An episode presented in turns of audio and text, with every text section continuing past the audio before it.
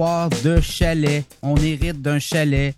On veut acheter un chalet. Est-ce que comment tout ça peut se complexifier aujourd'hui avec euh, les finances, euh, un proche, nos parents décèdent, on veut peut-être euh, garder, conserver le chalet, le chalet familial pour en parler? Mireille Rondy, conseillère en planification financière. Comment ça va, Mireille? Ça va bien, Pierre. Écoute, euh, aujourd'hui, euh, j'ai un cas vécu, euh, un peu comme ce qu'on lit dans les, dans les médias, les noms seront fictifs. oui. Et je vais modifier, bah, en fait, pour garder un certain anonymat. Ouais. mais mais c'est intéressant de, de, de, regarder quand il y a un cas vécu, comment une, mauvaise planification au niveau des assurances peut vraiment rendre un décès qui est déjà triste encore plus pénible. Euh, donc, je, te partage, euh, Monsieur décède, avait une assurance, euh, une maison, un chalet, et bon, décès malheureusement survient. le conjoint survivant, malgré la peine, entre dans les, tout le dossier financier et parle à son institution financière pour remettre à jour les informations sur le chalet. Surprise, malgré qu'il y ait eu une police d'assurance, le salaire du client qui reste, qui n'est pas décédé, n'est pas suffisant euh, selon les ratios de la banque pour, euh, être aux commandes d'une hypothèque d'un chalet et d'une hypothèque d'une maison. Donc, euh, la situation suivante, c'est comme vous avez le choix, madame, vous payez le chalet à même le produit de l'assurance ou une partie du chalet, euh, où nous, on peut plus prendre votre hypothèque dans notre institution financière. Sauf que là, on sait très bien que si tu n'es pas bon pour une institution financière, tu n'es pas bon pour les autres. Fait que là, tu es dans ta peine, euh, ton conjoint vient de décéder, euh, faut que tu fasses un choix, est-ce que tu gardes ta maison ou ton chalet familial? Et de surcroît, le chalet familial, souvent, on ne le garde pas tout à fait au goût du jour, Pierre. Il y a 56 000 rénovations à faire.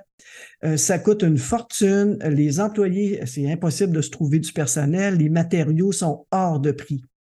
Donc, on s'assoit avec la, cliente euh, et tu sais, c'est dramatique. C'est, la personne pleure, la personne est désemparée, malgré que quand même comme couple, ils avaient une stratégie, ils avaient des assurances.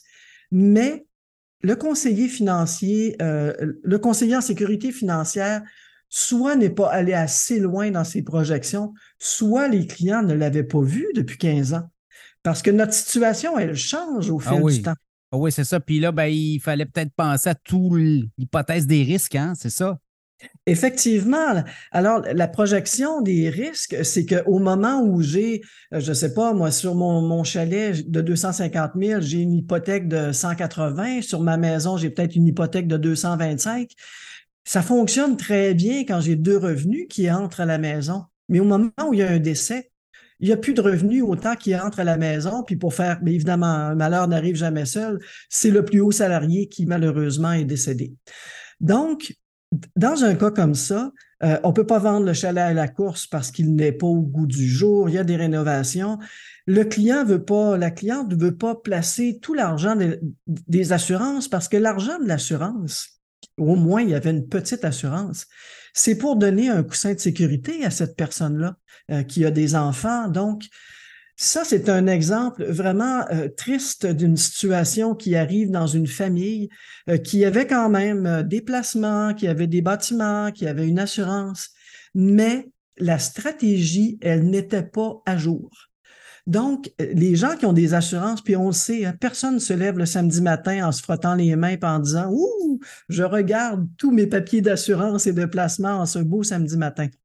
Les gens, ça leur pue au nez, c'est comme une obligation, les assurances, c'est le mal nécessaire, mais ce n'est pas vrai. Les assurances, c'est le, premier étage du bâtiment euh, de, de, sécurité du client. Dans la pyramide de sécurité, la base, ce sont les assurances assurance vie, assurance maladie, assurance invalidité.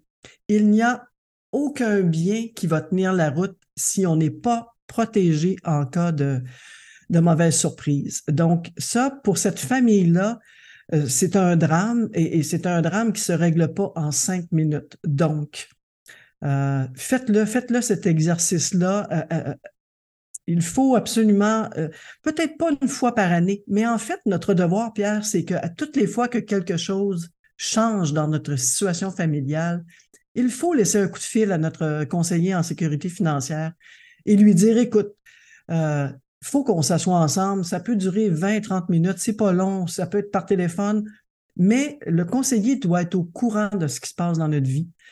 Euh, c'est ça. Les gens, en fait, en, finance, les gens, le gros du travail, c'est je m'accumule des REER, euh, je m'accumule des CELI.